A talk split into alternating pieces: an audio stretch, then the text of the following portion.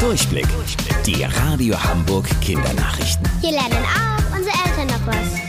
Moin, hier ist Luca. Ab auf den Dom. Etwas über eine Woche habt ihr noch Zeit, um den Hamburger Dom zu besuchen. Dieses Jahr gibt es wegen Corona ein paar Dinge, die ihr bei einem Besuch beachten müsst. Laura und André aus unserer Morningshow waren schon da und haben den Besuch unter Corona-Bedingungen getestet.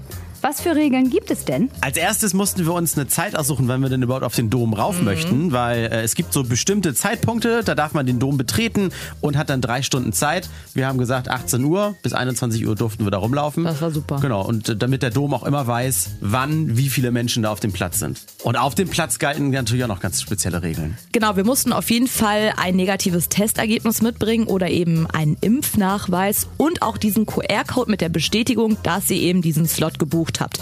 Dann auf dem Dom ist es so, dass quasi eine Einbahnstraße herrscht. Man konnte nur in eine Richtung laufen. Es sind keine Leute einem entgegengekommen, aber das war eigentlich auch sehr, sehr entspannt. Und hat's denn Spaß gemacht? Ja, also äh, ich sag's mal so, die Fressbuden sind super, auch Entenangeln oder diese ganzen äh, Ballwerf-Sachen, äh. Spiele, die man da machen kann. Dosen werfen, aber Dosen werfen. ich habe dich tatsächlich, obwohl du es nicht wolltest, in eine Achterbahn gekriegt und hat dir das Spaß gemacht? In die wilde Maus XXL, also man hört es noch immer, meine Stimme ist seit zwei Wochen leider hinüber, da ich wirklich so laut geschrien habe, werde ich nie wieder machen. aber es hat auf jeden Fall einen riesen Spaß gemacht. Geht unbedingt hin mit euren Eltern.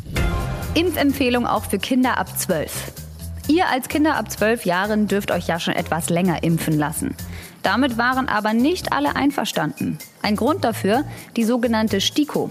Die Ständige Impfkommission hat noch keine Empfehlung zur Corona-Schutzimpfung für Kinder ab 12 Jahren abgegeben. Die STIKO ist eine Gruppe von Impfexperten, die unsere Regierung berät. Jetzt haben allerdings auch die grünes Licht für Kids ab 12 Jahren gegeben. Auch an Schulen soll geimpft werden. Das findet der Berufsverband der Kinder- und Jugendärzte aber gar nicht gut. Sie kritisieren, an Schulen könnte Gruppenzwang ausgelöst werden. Eine freie Entscheidung zu treffen, ob ihr euch impfen lassen möchtet oder nicht, sei also schwierig. Sie empfehlen eher den Besuch beim Arzt, um sich beraten und dann eventuell impfen zu lassen. Wusstet ihr eigentlich schon? Angeberwissen. Impfen rettet Menschenleben. Masernimpfungen zum Beispiel haben zwischen 2000 und 2016 schätzungsweise 20 Millionen Kinder vor dem Tod bewahrt. Das berichtet UNICEF.